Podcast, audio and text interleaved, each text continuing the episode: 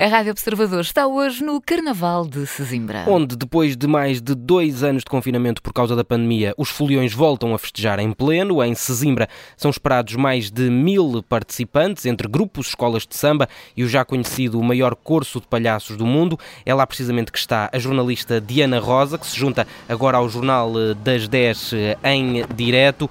Olá Diana, hoje é dia de. Hoje é domingo gordo, não é? Como se costuma dizer. O que é que vai acontecer hoje Exatamente. por aí? Exatamente. Olha, o que é que vai acontecer hoje por aqui é precisamente isso que nos vai dizer aqui o Presidente da Câmara de Zimbra, Francisco Jus, que já está aqui comigo. Sr. Presidente, eh, qual é que é o programa para hoje?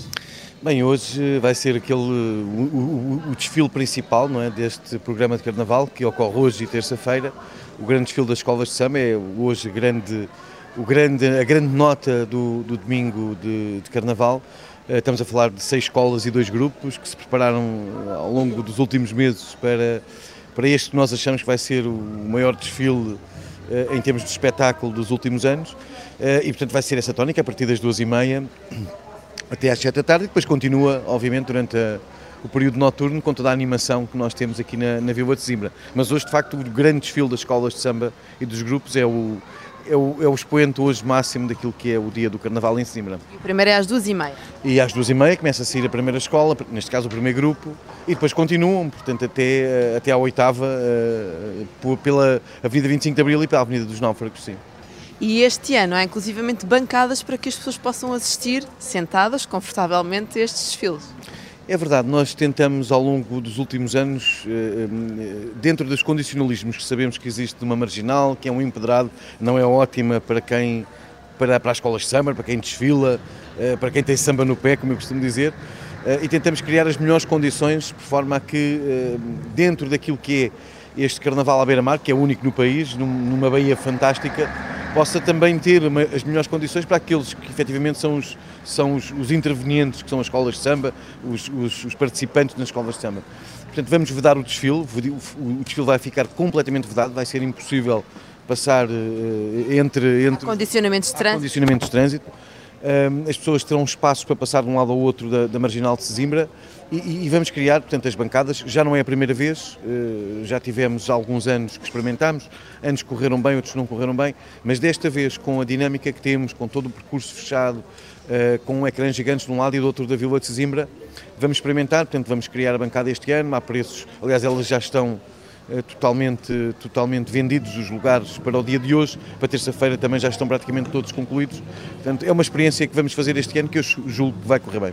E agora só aqui entre nós, o Presidente da Câmara também tem direito a festejar o Carnaval ou não? O Presidente da Câmara tem sempre direito a festejar, a festejar o Carnaval, aliás. Como é que festeja o Carnaval? Não, não, não, confesso que não sou, do ponto de vista daquilo que é o desfile das escolas de samba, não, não sou o maior uh, folião.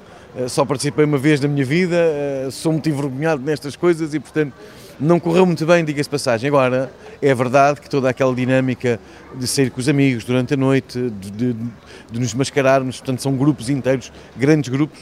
É verdade que, se recuarmos há uns anos atrás, havia uma dinâmica de, de, irmos de local em local, de coletividade em coletividade, que hoje eh, passou mais para a rua do que propriamente para dentro de casa, mas é esta dinâmica de nos divertirmos que, que obviamente quase toda a gente em Sesimbra tem, uh, aqueles que participam efetivamente nos desfiles, que é de facto o mais profissional que nós temos e o, e o expoente máximo do Carnaval, mas todos aqueles que se divertem nesta folia durante estes dias. Muito obrigada, Francisco Jesus, aqui o altar a dar então alguns detalhes sobre este domingo de Carnaval em Sesimbra. Por aqui, apesar de ainda serem 10 e pouco da manhã, as ruas já estão compostas, já se vêem muitos preparativos para este dia de festa. Também nas esplanadas já está muita gente aqui a tomar o pequeno almoço.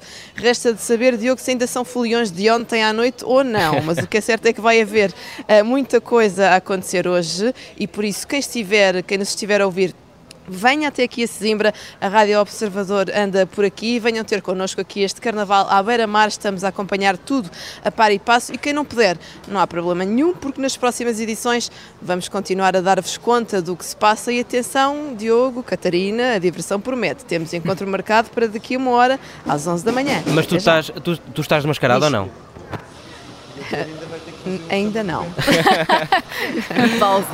Diana Rosa, em direto Até a partir já. de Sesimbra, com uh, os preparativos para o Domingo Gordo de Carnaval